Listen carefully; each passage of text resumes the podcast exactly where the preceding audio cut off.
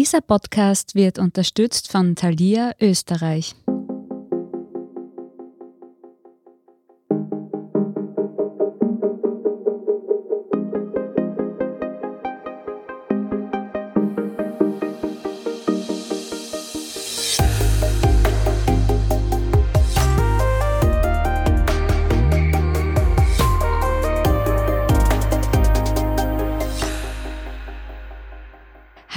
Zu Beziehungsweise, dem Standard-Podcast mit ehrlichen Gesprächen über Liebe und Sex. Mein Name ist Nadja Kupser. Und ich bin Kevin Recher. Peter und Paul sind seit zwölf Jahren zusammen. Seit etwa zwei Jahren sind sie verheiratet und sie sind bereits Eltern. Im März wird ihre Regenbogenfamilie zur Großfamilie, denn da bekommt ihr zweijähriger Sohn ein Geschwisterchen. Ja, und welche Möglichkeiten es für zwei schwule Männer in Österreich gibt, ein Kind zu bekommen und wie ihr Familienalltag heute aussieht, darüber werden wir mit Peter und Paul sprechen und wir freuen uns ganz besonders, dass beide Zeit gefunden haben und einen Babysitter vor allem gefunden Premiere haben. Premiere für uns, Doppelinterview. Ja, und beide heute da sind. Herzlich willkommen, Peter und Paul. Hallo. Hallo. Dich. Mögt ihr zum Einstieg für unsere Zuhörerinnen und Zuhörer kurz sagen, wer ihr seid und woher ihr kommt? Also ich bin der Peter, ich bin Mitte 30. Wir leben im Speckgürtel von Wien in einem schönen Haus mit Garten und Hund, so ganz klassisch. Und eben seit zwei Jahren mit unserem Sohn. Und meine Schwiegermutter wohnt auch noch in diesem Haus. Klingt total konservativ. ja, würde man nicht erwarten. Ja. genau. Ähm, ihr seid seit zwölf Jahren zusammen. Das ist eine ganz schön lange Zeit. War das für euch von Anfang an klar, als ihr zusammengekommen seid, dass ihr auch Kinder haben wollt später? Hier spricht der Paul. Paul, ich habe dich ausgelassen, sorry. Genau, auch Mitte 30, also 34. Nein, mit dem Kinderwunsch, das war eigentlich, wie wir uns kennengelernt haben, gar kein Thema. Und zwar deshalb, weil also bei mir, ich kann es jetzt nur von mir sagen, bei mir war es so, ich habe relativ früh gewusst, dass ich eigentlich Kinder haben möchte. Also mit 15 circa habe ich gewusst, jetzt nicht, dass ich mit 15 Kinder haben möchte, aber dass ich in weiterer Folge dann, wenn ich älter bin, dass ich dann schon eine Familie haben möchte. Und dann halt aber gleichzeitig so dieses Thema mit dem Schwulsein und das war dann nicht so einfach. Also das war dann eher so die Thematik, okay, man muss sich anscheinend für eins entscheiden und wenn ich frei leben möchte, dann muss ich anscheinend den anderen Wunsch irgendwo begraben.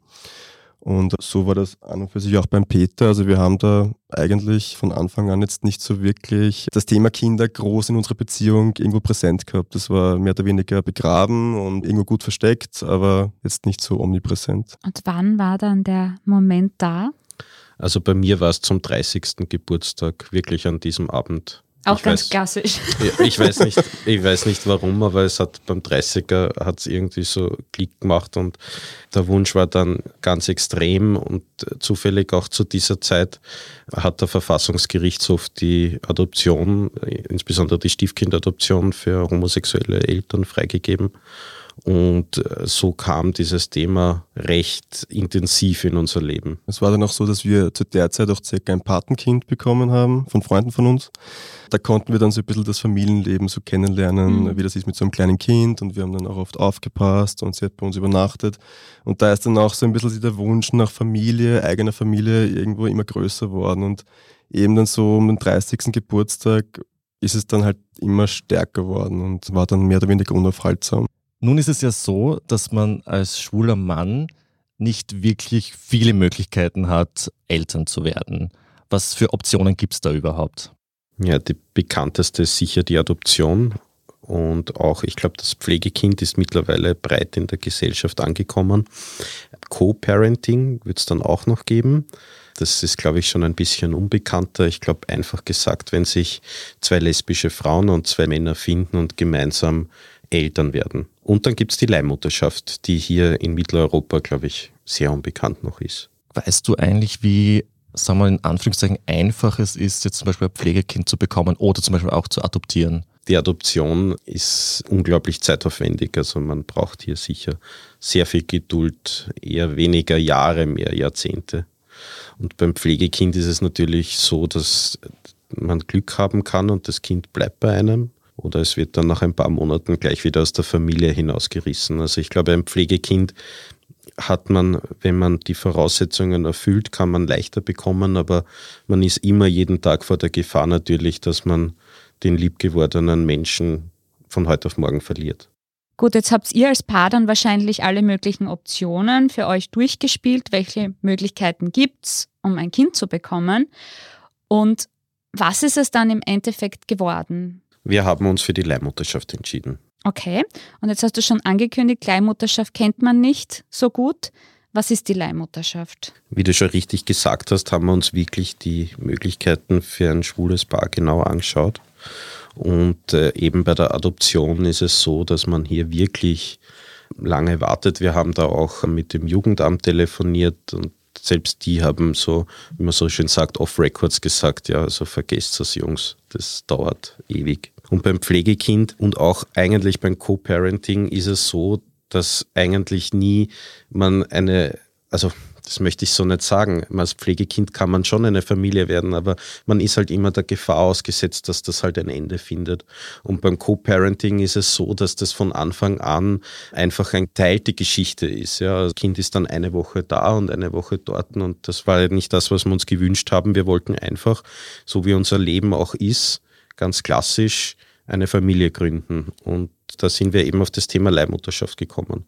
Das Thema Leihmutterschaft ist in Österreich, wie ich schon sagte, sehr unbekannt, aber in anderen Ländern sehr bekannt und auch sehr, Anführungszeichen, verbreitet. Und es ist an und für sich so, dass man als Heterobar, vielleicht fange ich beim Heterobar an, eine Frau, die kein Kind austragen kann, aber fruchtbare Eizellen hat, dass man gemeinsam mit dem Mann über die Hilfe einer anderen Frau, wir nennen sie Bauchmami, ein Kind austragen kann. Und bei Schwulen ist es so, dass man dazu noch eine Eizellenspenderin braucht. Also man braucht ein gespendetes Ei, das dann befruchtet wird und in eine Bauchmami heranwächst. Das heißt aber, bei der Frau ist der Samen und die Eizelle kommt extern. Genau. Sie Genau. trägt das Kind lediglich dann Genau, aus. Richtig. Ah, okay, gut. Und jetzt ist es so, in Österreich ist das ja nicht legal. Das heißt, ihr musstet euch Mhm. im Ausland dafür umsehen. Ich habe jetzt recherchiert, Griechenland, England, USA und so weiter, ist es überall Ja. äh, legal. Und das habt ihr dann auch gemacht. Und wie lange hat es diese Suche dann circa gedauert, dass ihr dann was Passendes quasi gefunden habt? Also ich denke, den Prozess, den wir gemacht haben, den machen alle durch, äh, die sich für Leihmutterschaft entscheiden. Man muss ja mal für ein Land entscheiden, wo man das machen will. Wie du richtig gesagt hast, das ist in Österreich per se nicht verboten, sondern es erschließt sich einfach, weil immer dieselbe Eizelle der gleichen Mutter transferiert werden muss und äh, dadurch ist in Österreich quasi die Leihmutterschaft ausgeschlossen. Ah, ist einfach nicht möglich. Ja, Ja, genau. Okay. Also man sucht sich als erster das Land, leider, weil es bei uns nicht legal ist. Und äh, da das natürlich jedes Land eine andere Kultur hat und eine andere Sprache, sucht man sich dazu eine Agentur, die einen unterstützt. Mhm. Und dann geht es eigentlich schon los. Man fliegt dorthin, lässt sich natürlich untersuchen und verhandelt die Bedingungen aus und dann startet man. Also bei unserem ersten Kind haben wir vom Beginn weg bis zur Geburt elf Monate gewartet. Was sehr schnell ist. Also normalerweise dauert es doch um einiges länger. Ja. Mhm. Und unser zweites Kind, was eben im März auf die Welt kommt, sind Vollgeschwister. Das ist eben ein Embryo, der noch in Kryostase versetzt war.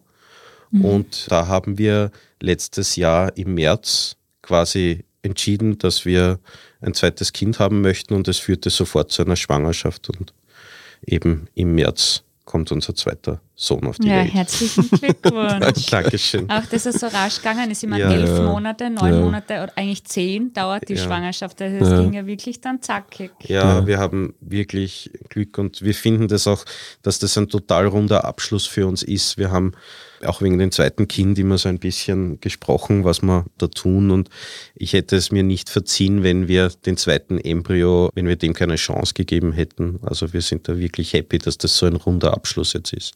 Ich hätte eine eher indiskrete Frage dazu.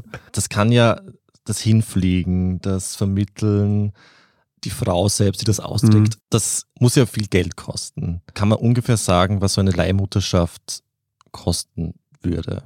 Ja, du hast recht, natürlich. Also die Leihmutter, die uns den Wunscheltern hilft, gibt sich natürlich ein Jahr dem hin. Und auch die medizinischen Prozesse, alle, die schon mal sich mit künstlicher Befruchtung auch beschäftigt haben, das kostet doch recht viel Geld. Und dann kommt es natürlich auch wieder auf das Land an, wo man sich entscheidet. Also ich würde jetzt einfach sagen, irgendwo zwischen 150.000 Euro und 80.000 Euro. Es kommt auch auf das Programm an und für sich dann drauf an. Es gibt verschiedene Abstufungen oft, dass man sagt, man hat so ein Paket, wo man mehrere Versuche hat, ist dann teurer. Oder man nimmt ein Paket, wo man einen Versuch hat und müsste dann jeden weiteren Versuch separat bezahlen. Ja, also eh auch wie bei der IVF Genau, ja. es ja. der Fall wäre. Ja. Bei Ja. den ganzen Genau. Reproduktionskliniken in Österreich wird es Ja. ja. auch genauso gemacht. Ja, und eure Bauchmami, habt ihr die dann auch kennengelernt und gesprochen oder seht ihr da nur ein Foto von der Person? Wie geht das? Auch da wieder, da gibt es verschiedene Länder und verschiedene Dinge. Ich, das eine Extrem ist sicher die Vereinigten Staaten, wo man mit der Leihmutter ständig skypt, sie Mhm. halt ständig dabei beobachtet. Oder andere Länder, du hast das schon gesagt, auch in Tschechien ist es nicht verboten und somit erlaubt. Mhm. Da ist natürlich eine andere Kultur und das Ganze ein bisschen diskreter. Mhm. Bei uns war es so, wir haben uns das mit äh, Fotos und mit einem kurzen Telefonat und, und ähm, so halt ausgesucht. Ja. Mhm. Okay. Und kann man sich da das Geschlecht aussuchen? Also man kann grundsätzlich schon, wir haben das nicht gemacht. Okay. Es war schon prinzipiell so ein künstlicher Prozess. Wir wollten da doch irgendwo ein bisschen Mhm. die Natur auch noch Ja, mitspielen lassen ja. und dann haben wir gesagt, nein, also das, Ja. was es wird, das gehört uns und, und das passt dann. Ja, also, dass ihr jetzt dann ein Vier-Männer-Haushalt seid, das wollte das Schicksal einfach so. Anscheinend, ja, Ja, anscheinend, Einen männlichen Hund haben wir auch noch. ja. ja, ja, Naja, ja. dann. dann ihr habt aber Unsere die Freunde sagt Schwiegermutter. in unserem, Genau, ja, genau, ja. ja, ja. Aber unsere genau. Freunde meinen, in unserem Haus kommen nur männliche Wesen auf die Welt. Ja, Ja. das gibt es nichts anderes. Ja, okay. Leider. Was mich dann interessieren würde, ist jetzt nach der Geburt, wie funktioniert das einfach mit dem Kind? Das wird ja dann wahrscheinlich in dem Herkunftsland der Mutter auf die Welt gebracht, nehme ich an. Mhm. Kann man das dann einfach so mitnehmen? Seid ihr dann quasi als Eltern dann eingetragen in, die, in der Geburtsurkunde? Auch wieder kommt darauf an, bei Heteropaaren ist es natürlich so, dass durch die Gesetzgebung des Landes gleich beide eingetragene Eltern sind. Also nicht die Leihmutter, sondern die Wunschmutter ist Mutter. Und in unserem Fall ist natürlich der Vater der leibliche Vater und wird eingetragen. Genau. Und die Leihmutter ist dann die, die leibliche Mutter, die auch in der Geburtsurkunde aufscheint. Oder in den Vereinigten Staaten per Gerichtsbeschluss kommen gleich zwei Männer in die Geburtsurkunde. Da hätte jetzt gleich eine Zwischenfrage. Das heißt, es wurde nicht ein fremdes Spermium verwendet, Nein. sondern eines von euch. Mhm. Ja, genau. Ah, okay. Das war mir jetzt nicht ganz klar, ja. Ja. Ich habe Mhm. gedacht, das war auch ein externes Spermium. Nein, okay. Nein, nein. Gut, kenne ich mich jetzt aus. Das heißt, hier in Österreich ist einer von euch der Papa Mhm. und die Mama ist die Mama. Bis Die zur. Stiefkindadoption, genau. Also man Genau. geht dann, Ah ja. man lässt das dann beim Gericht quasi, bringt das ein. Mhm. Wir haben das über unsere Anwältin gemacht, beantragt dann die Stiefkindadoption, dann gibt es eine Anhörung beim Jugendamt, eine Mhm. Anhörung vor Gericht und dann gibt es einen Bescheid. Also das ist dann wieder wie bei der regulären Adoption. Genau. Wie bei ja. der regulären Okay. Stiefkindadoption. Mhm, verstehe. Und nach der Geburt, also wie kann man sich das vorstellen, wie alt war euer Sohn, als der dann zu euch kam? In unserem Fall 23 Stunden alt. Also ganz, ganz neu geboren. Ja. Ja. Einfach. Ja. Sie waren ja dann noch im Spital, ja. also Leihmutter und unser Sohn und rauskommen ist er dann Am vierten Tag. Genau. Wie war der Moment, als ihr euer Kind zum ersten Mal gesehen habt? Ja, Wahnsinn. Ja, Also Wahnsinn. man kann sich das gar nicht. Man Paul, kann, magst du vielleicht ein bisschen genauer erzählen? Ja, also das war, also man kann sich das einfach nicht vorstellen. Ja. Das Gefühl kann man auch so total schwer beschreiben. Also es, er war dann da in diesem kleinen Bettchen und, und man geht dann hin und von einem Moment auf den anderen ist alles anders. Aber wirklich total schön. Also alle möglichen Emotionen kommen dann hoch. Ja. Irgendwo auch Angst, wie wird das? Und auf der anderen Seite totale Freude und Glück. Ja, Es ist also wirklich ein Wechselbad der Gefühle, das man da durchmacht. Ja, ich kenne das. Ich bin ja auch Mami. Und also dieses Wechselbad vor allem, ja. Ja.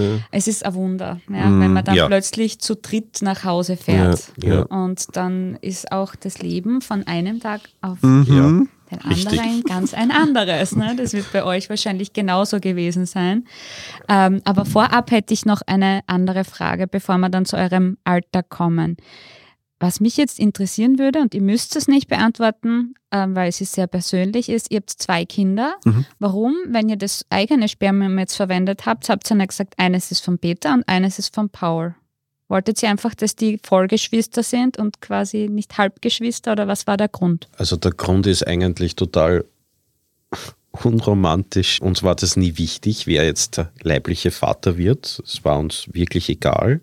Und eben bei der ersten IVF hatten wir drei Embryonen. Ah ja, genau. Genau. Mhm. Und beim ersten Transfer ja. wurden mhm. zwei Embryonen transferiert und da kam unser erster Sohn und dann war noch einer in Kryostase und genau. das wird jetzt unser zweiter. Ja, das habe ich vergessen. Stimmt, das war ja eigentlich, weil die werden ja eigentlich, so blöd es klingt, einfach weggeschmissen, ne? diese übriggebliebenen. Ja, ja, und das heißt, ihr wolltet da einfach eure Chance noch einmal genau. nutzen, wenn der schon da ja, ist. Ja, weil prinzipiell wollten wir immer zwei Kinder. Mhm. Also das war irgendwie so auch von Anfang an klar, zwei Kinder, klassisch.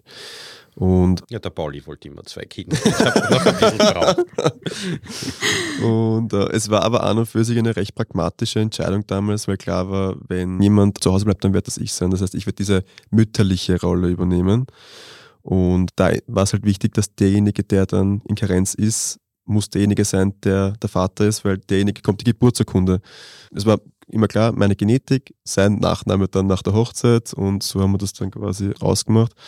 Und auch beim Aussuchen von der Eizelle haben wir geschaut, dass es Ähnlichkeiten gibt zum Peter und das ist wirklich lustig. Also sie könnte, die Alexandra heißt sie, könnte wirklich seine Schwester sein. Also es ist, es ist auch lustig, weil unser Sohn hat die ersten Monate total ausgeschaut wie der Peter und gar nicht wie ich. Wird das so wirklich lustig. Im Endeffekt, ihr seid glücklich mit mhm. eurer Entscheidung. Ja, und absolut. das sieht man daran, weil es kommt ja auch ein zweites Kind. Das heißt, das erste Mal habt ihr offensichtlich nicht bereut. Nein. Und ihr nein. sitzt auch heute da, das habt ihr vorab zu mir gesagt, weil ihr wollt das einfach in die Öffentlichkeit tragen, ja, dass man als ja. homosexuelles Paar durchaus Möglichkeiten hat, eine ganz klassische Familie zu gründen. Genau. Ja, absolut. Aber es ist halt noch sehr neu, weil eben die rechtlichen Möglichkeiten sehr neu sind. Äh, wie ich schon gesagt habe, die Adoption ist ungefähr seit, ich müsste jetzt, ich glaube, fünf Jahre oder so möglich. Und ähm, die Ehe die für alle, die wir ja auch eingegangen sind, als eine der ersten, ja erst seit zwei Jahren. Und ich glaube, das muss noch ein bisschen sickern. Mhm. Ja, es ist ja auch ein kontroversielles Thema, einfach prinzipiell. Also Leihmutterschaft. Also das sind wir uns auch bewusst. Wir gehen auch nicht unbedingt damit hausieren, mehr oder weniger, und sagen, was ist super und, und macht das alle. Das war halt jetzt unser Weg und es gibt zig Leute, die sich wahrscheinlich denken, boah, na, das wäre mir zu steil und das wäre mir zu kontroversiell. Was sagt ihr eigentlich zu diesen Kritikerinnen und Kritikern, die fordern quasi ein weltweites Verbot von Leihmutterschaft? Es ist ein sehr starkes Schwarz-Weiß-Sehen. Es ist so, es ist, es ist tatsächlich so, dass man halt durch die Rechtslage bei uns ins Ausland gedrängt wird. Und es gab sicher Fälle weltweit, wo einfach nicht schöne Dinge passiert sind. Aber es wird nicht so wirklich betrachtet, wie es Betroffenen geht. Also wie es zum Beispiel unserer Leihmama gegangen ist. Also die sagt, sie hatte das schönste Jahr in ihrem Leben. Sie hat ja auch eigene leibliche Kinder gehabt. Und auch äh, unsere zweite Leihmutter hat eigene leibliche, also die wissen ganz genau, auf was sie sich da einlassen und die wissen ganz genau, was auf sie zukommt. Mhm. Und die nutzen auch die Zeit, um bei ihrer eigenen Familie zu sein, nicht arbeiten gehen zu müssen. Und diese Stopp-Leihmutterschaft sagt auch, dass das ein Kinderhandel ist mhm. und das sehe ich überhaupt nicht so, weil ich kaufe kein Kind, sondern ich bezahle jemanden, der uns hilft, damit wir unseren Kinderwunsch erfüllen können und kaufen nicht per se das Kind, beziehungsweise ist es ja ein leibliches Kind noch dazu. Also ich sehe das überhaupt nicht so. Ich verstehe schon, dass man das sehr einseitig diskutiert in unserem Land, aber es ist einfach nicht so. Das wird nicht gut genug angeschaut. Ja. Also die Leihmütter werden ja auch psychologisch betreut während der Zeit, einfach um für sich selbst doch zu verstehen, was, okay, ich habe jetzt ein Kind in mir, ich bin aber genetisch nicht damit verwandt. Und sie sehen das eher so in einer pflegenden Rolle. Das heißt, sie wissen, okay, für die neun, zehn Monate übernehme ich eine pflegende Rolle für dieses Kind und übergebe es dann den Wunscheltern. Also dass da gar nicht diese Verbindung zwischen, okay, das ist mein Kind, das in mir wächst, sondern das ist das Kind der Wunscheltern, auf das ich jetzt die nächsten Monate aufpasse. Das ist so das, was sie eigentlich dann die Zeit über mitnehmen. Die Leihmutterschaft gibt es seit, ich glaube, 2000 vor Christi. Es ist halt nicht genau. medizinisch so, wie es mhm. jetzt ist, sondern mhm. es gibt eben schon ewig die Leihmutterschaft und das wird eben nicht äh, gut genug betrachtet alles. Ja. Mhm. Und eben auch, dass eben diese pränatale Bindung hier zerbrochen wird und so, also auch das sehen wir eigentlich nicht so ganz. Eigentlich haben wir auch nicht vorgehabt, so viel um diese Leihmutterschaft zu sprechen. Und der Kevin und ich haben uns vorgenommen, wir halten uns da zurück, weil es gibt so viele andere Dinge. Aber es ist halt die, so interessant, gell? Ja, die so wichtig sind und interessant sind, ja, dass einfach zwei Papis Mhm. ein und bald zwei Kinder aufziehen und wie das Leben da ist. Deswegen machen wir jetzt eine Pause und wir versprechen unseren Zuhörerinnen und Zuhörern, nach der Pause werden wir dann einen Einblick in euer Familienleben jetzt bekommen. Bis gleich.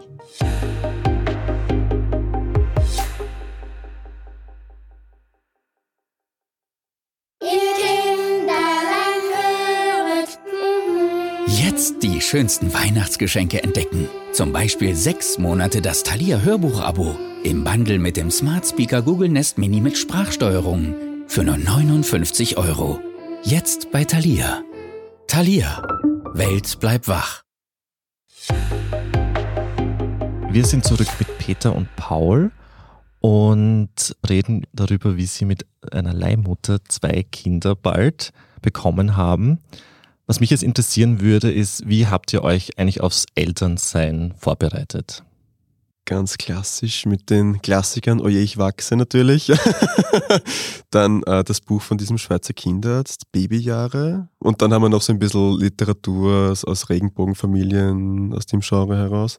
Und dann natürlich ein paar YouTube-Videos, klassisch auch. Habe ich dann aber recht schnell aufgehört, weil man wird einem sehr großen Druck ausgesetzt, weil man das Gefühl hat, okay, alle Kinder können mit drei Monaten schon alles und das eigene liegt halt noch so herum. Das haben wir dann recht schnell aufgehört. Und ansonsten eigentlich recht unspektakulär. Wir haben da versucht, eigentlich immer auf unseren Instinkt zu hören. Also man nimmt sich halt aus den verschiedenen Quellen das raus, was für einen passt und, und was einfach sich auch in den Alltag gut integrieren lässt. Und der Rest passiert dann einfach. Es ist eigentlich sehr, sehr unspektakulär. Jetzt ist euer Sohn ja schon seit zwei Jahren ungefähr bei euch. Mhm. Wie kann ich mir so den Alltag bei euch vorstellen? Wie schaut es aus, so mit, mit einem kleinen Kind zusammenzuleben? Ich glaube, wie in jedem Haushalt, die ein zweijähriges Kind zu Hause haben, überall liegen Spielsteine herum. Im Badezimmer gibt es tausend Quietscheentchen. Äh, Es gibt äh, unzählige Kinderbücher. Es schaut immer aus, wie wenn bloß keiner bei der Tür reinkommen sollte. Und so der Alltag, wir teilen uns das sehr genau. Also wir haben so Morgendienste und Abenddienste. Also das, das Aufstehen halt und Morgendienst ist natürlich, also wir sind gerade am Töpfchen und versuchen, dass wir hier, bevor unser zweites Kind auf die Welt kommt, ein bisschen von der Windel wegkommen. Also so weit, wie es halt möglich ist. Morgens eben der ganz normale Familienalltag, dann eben gemeinsam frühstücken, gemeinsam Zähne putzen, immer ein Theater. Und äh, dann, äh, ja, Gott sei Dank, sagt sie das. Danke. ja. Dann eben anziehen, Jacke anziehen, Handschuhe jetzt gerade Wahnsinn, Stress. Und, ja, und dann drei Tage in der Woche in die Krabbelstube. Und ja, so geht's halt dahin. Der Pauli war in Karenz, gell? Genau, ja. Und gehst jetzt auch im März wieder Genau, in Karenz. ja. Okay. Das heißt, ihr habt auch eine klassische Rollenverteilung. Ja, Ja, Der eine geht hackeln genau. und der andere muss die Kinder hüten. Genau. Genau. Das war aber auch immer, also wie wir davor schon geredet haben, da war nicht konkret, dass wir jetzt wirklich planen, ein Kind zu bekommen. Auch da haben wir schon gesagt, okay, wenn es einmal so sein wird und soweit ist, dann werde ich in Karenz gehen. Also das war ganz natürlich, eigentlich hat sich das eigentlich ergeben bei uns. Mhm. Ja, ich finde ja, Rollenverteilung ist ja auch nicht immer schlecht. Ja, Jeder macht das, was er gut Genau. kann, was er gern mag, oder? genau. Und du kommst dann spät nachmittags, abends nach Hause und ja, ich übernimmst. Abend, genau. Es ist dann immer im Pauli sehr wichtig, dass ich dann Zeit fürs Kind beziehungsweise dann für die Kinder habe. Also da gibt es keine Pause für mich. Also ich bin ja der Meinung, dass die, die, die arbeiten gehen, vielleicht ein bisschen mehr zu tun haben, weil ja, also ich bin dann sofort dran. Wer ist dann von euch der Good Cop und wer ist der Bad Cop beim Erziehen? Ah, da haben wir wirklich, wir sind äh, da sehr konsequent. Also es gibt kein Gut und kein Bad Cop. Na, Noch nicht. Noch, Noch nicht, Vielleicht, äh, Ja, er fängt an, uns um den Finger zu wickeln. der ist so stur. Ja. Er ist er ist bald zwei. Es Ja. ist, ich kann euch und alle Eltern da draußen beruhigen. Ich habe auch einen Dreijährigen. Es gibt diese Trotzphase, Ja. also diese Ja. Autonomiephase und ich glaube, sie ist sehr schwierig für jeden. dauert Ja. bis 18, oder? oder so. Please don't say it. Ja. Ich bin jetzt 30 geworden und bin noch immer stur. Also. Ja, es gibt auch hoffnungslose Fälle, so wie den Kevin. ähm, was mich interessiert, wie nennt euch euer Sohn eigentlich? Mit zwei kann er schon ein bisschen reden. Ja. Also Mama, Papa geht ja normal schon. Ja, In eurem Pa- Fall Papa und Papi. Papa und Papi. Genau. Okay. Ja. Das kenne ich so, auch Mami und Mama von Genau, gleichgeschlechtlichen Ja. Paaren mit Kind, ja. Der Mutterschutz fällt bei euch weg Ja. und jetzt habt ihr euren Sohn bekommen, da war er einen Tag alt Genau. und dann hat man plötzlich ein Baby. Was Mhm. gibt es da arbeitsrechtlich für, für einen Schutz für dich jetzt als Papa? Also bei uns war es, also generell bei uns im, im Büro ist es Tradition, dass die Frauen, wenn sie schwanger sind, dass sie mit einer Schachtel Merci zum Chef gehen und sagen, ich bin schwanger, ich werde dann dem und dem, an dem Tag ähm, entbinden, das heißt, ich bin da und dann nicht mehr da. Moment heißt- einmal, die Frau schenkt dann dem Chef ein Genau, ja. Das heißt, jedes Mal, wenn jemand von uns mit Süßigkeiten ins Büro gegangen ist zum Chef, war das immer recht, war immer echt unrund. Und äh, damals im Sommer, ähm, als bei uns die zwölfte Schwangerschafts- oder 13. Schwangerschaftswoche vorbei war, bin ich auch mit einer Schachtel Messi ins Büro und habe ihm gesagt, es wird jetzt nicht gefallen, was ich dir sage, aber und dann, ja, war es klar und er hat gesagt, das ist gar kein Problem und hat sich gefreut. Und dann war es so, dass wir gesagt haben, ich sammle alles an Urlaub und Zeit und Stunden, was ich habe und nehme in diesen acht Wochen alles, was ich quasi einlösen kann. Ich bin dann ziemlich auch gut bis zur achten Woche dann durchkommen und dann setzt eben die Karenz ein. Ah, okay. Das heißt, man muss diese acht Wochen tatsächlich dann überbrücken. Und du, Peter, hast du dann auch noch diese zwei Monate, die klassischen genommen oder den Papa-Monat? Nein, also ich, ich habe mal, ich kann das ganz gut in der Firma steuern und ich habe mal so nach zwei Monaten ein bisschen mehr Auszeit einfach zu Hause genommen und war dann einfach auch auf Urlaub und diese zwei Monate Auszeit waren bei mir beruflich nicht möglich. Ja. Aber den ersten Monat war er sehr viel zu Hause. Ja. Mhm. Also das heißt, dein Arbeitgeber, Pauli, hat zumindest positiv Ja, reagiert. ja, ja. Der hat ja. sich gefreut. Es ist auch nicht absolut neu gewesen, weil eine Kollegin von mir, die ist in einer lesbischen Beziehung mhm. und von daher kennen sie schon Mhm. circa, dass Homosexualität nicht vor Kindern schützt. Kinder. Das ist gut, ja. Die Reaktionen so in eurem Umfeld, waren die auch so positiv? Ja, ja, ja. Also es hat jeder gewusst, dass das ein Wunsch von uns ist und also es war durchwegs positiv. Es gab niemanden, der jetzt gesagt hat, boah, na, das ist, das geht überhaupt nicht. Zum Glück. Also da sind wir zum Glück sehr gesegnet, was das betrifft. Gibt es dann irgendwie trotzdem komische Blicke, wenn ihr zum Beispiel beim Kindergarten euer Kind anmeldet oder wenn ihr auf Urlaub seid? Gibt es sowas noch? Prinzipiell ist es so, wir dachten auch immer, ohne Kinder ist es bei uns so, dass man uns nicht anmerkt, dass wir zusammen sind. Also wir dachten, wir sind da wie ein U-Boot und gehen einfach nebeneinander in der Stadt äh, hin oder her und wird niemandem auffallen. Aber wenn man jemanden dann fragt, den man neu kennenlernt und dann sagt der oder die eigentlich immer, also mir war klar, dass ihr zwei zusammen seid, weil man verhält sich einfach anders. Wir halten nicht Händchen, wir knutschen uns von niemandem ab, aber man merkt das einfach, wie man miteinander spricht, wie man sich anschaut, das ist einfach anders. Und ich glaube auch, wenn man uns sieht zu dritt äh, und dann zu viert, man wird das einfach abkneißen, dass das nicht der Onkel ist, sondern dass das zwei Väter sind, die mit ihren Kindern spazieren gehen. Mein Gott sei Dank, so neu ist jetzt auch nicht mehr, also deswegen Gott sei Dank, ein, ein bisschen.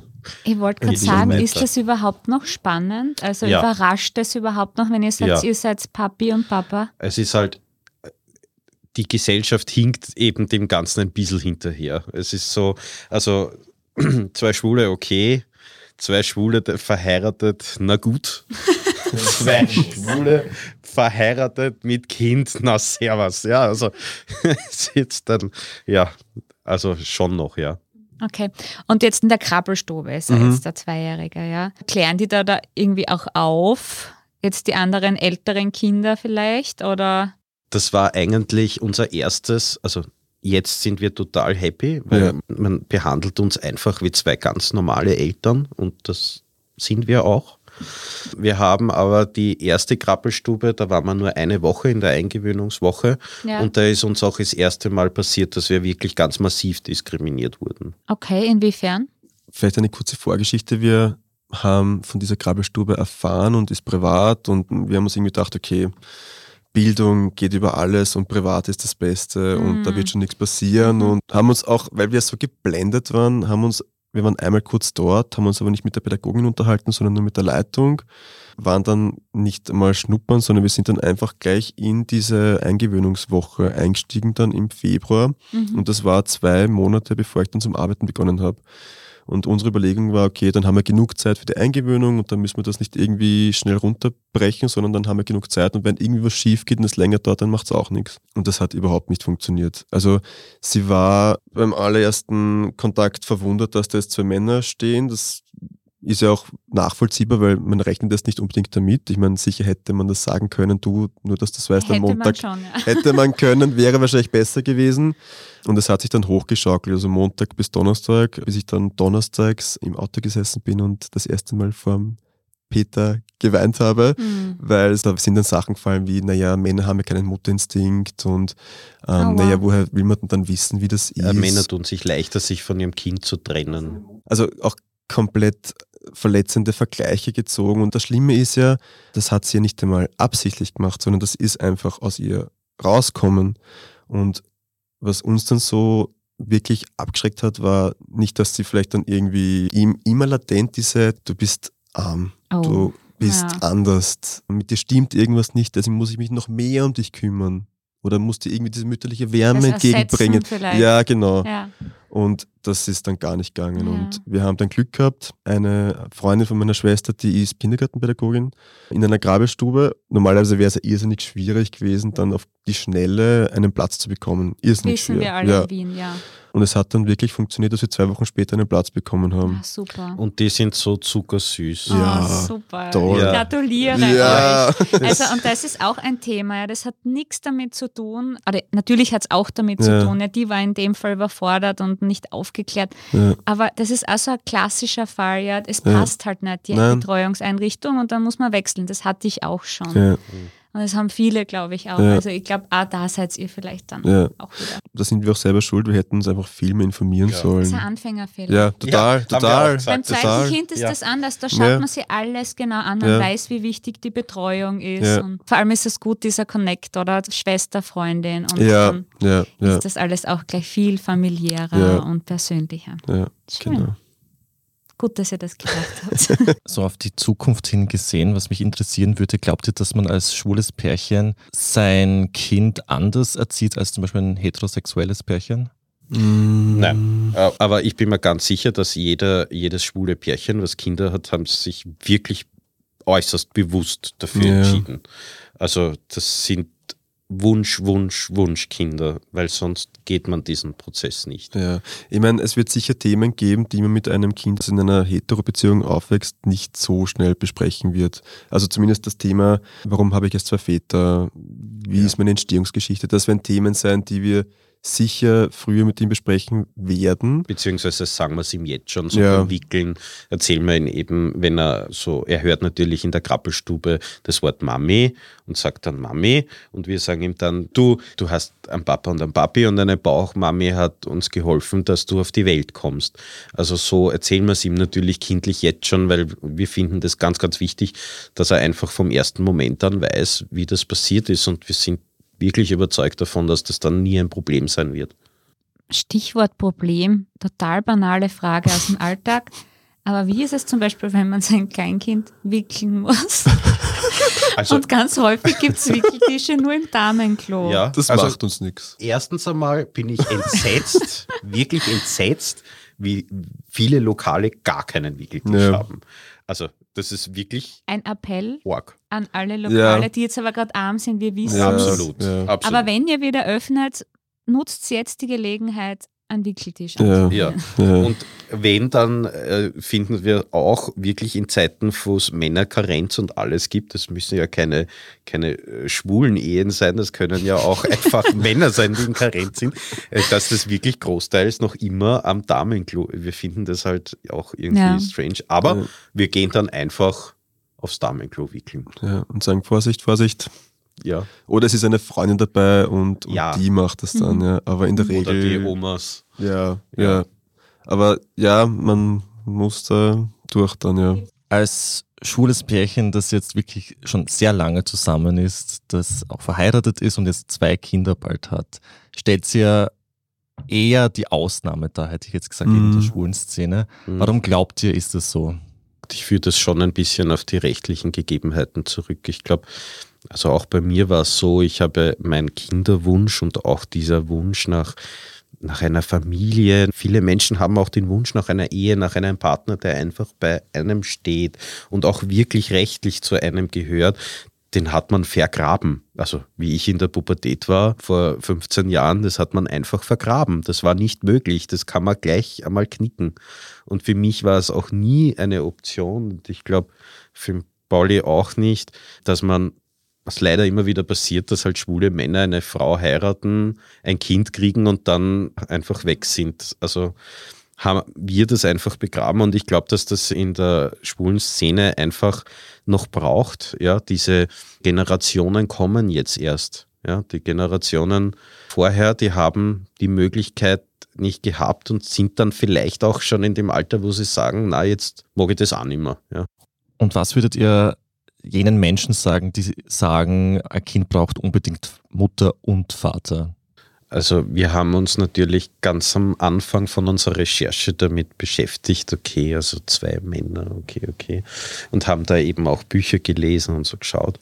Und dann haben wir uns in unserem Freundeskreis einmal umgehört und gesagt, du, also ich kenne zum Beispiel gar nicht deinen Papa, was ist denn da? Und ja, der Papa ist unbekannt, weil das war eine flüchtige Bekanntschaft auf einer Sanitäranlage. Oder beim anderen, ja, da ist der Papa einfach abgehauen nach Mexiko und beim dritten ist die Mutter hat kein Interesse gehabt und hat das Kind abgeben an die Großmutter und dann gibt es natürlich äh, geschiedene Eltern und so weiter und so weiter. Ich weiß, dass alle gerne diese Wunschvorstellung haben von Mama und Papa und alles ist Sonne, Wonne, aber das ist einfach nicht so und darum haben wir gesagt, okay, also bei uns sind es halt einfach zwei Burschen. Dann leite ich gleich über. Ich kann es auch persönlich diese Frage stellen. Was würdet ihr schwulen Männern raten oder Tipps geben, wenn sie sagen, sie hätten gerne ein Kind? Das Gehirn spricht von Angst und von Risiko und von Zweifel, aber das Herz flüstert einen so zu, mach's doch. Wir haben uns gedacht, ja, also wir haben ein Leben und wir möchten das Leben so gestalten, wie es uns gefällt. Und darum haben wir aufs Herz gehört, aufs Flüstern und haben es einfach gemacht und das würde ich auch jedem raten.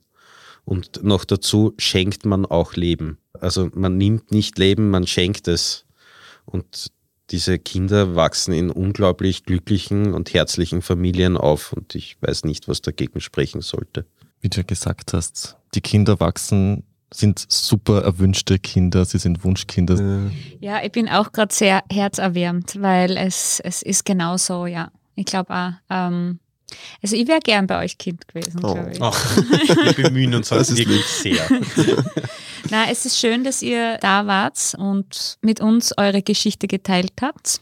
Und ich glaube eben, nicht nur der Kevin, sondern auch ganz viele andere schwule Männer oder lesbische Frauen da draußen haben diesen Kinderwunsch. Und Mhm. es ist eben so, dass sie vielleicht denken, ja, für mich eben nicht. Mhm.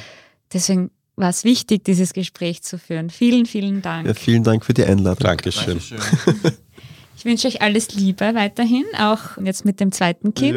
Ja. Das war beziehungsweise der Standard-Podcast mit ehrlichen Gesprächen über Liebe und Sex. Wir freuen uns, wenn ihr auch die nächsten Folgen hört. Abonniert uns am besten bei Apple Podcasts oder Spotify.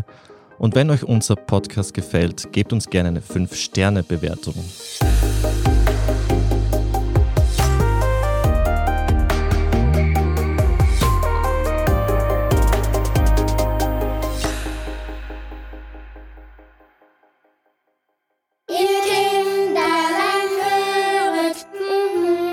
Jetzt die schönsten Weihnachtsgeschenke entdecken. Zum Beispiel sechs Monate das Thalia Hörbuch-Abo im Bundle mit dem Smart Speaker Google Nest Mini mit Sprachsteuerung für nur 59 Euro. Jetzt bei Thalia. Thalia. Welt bleibt wach.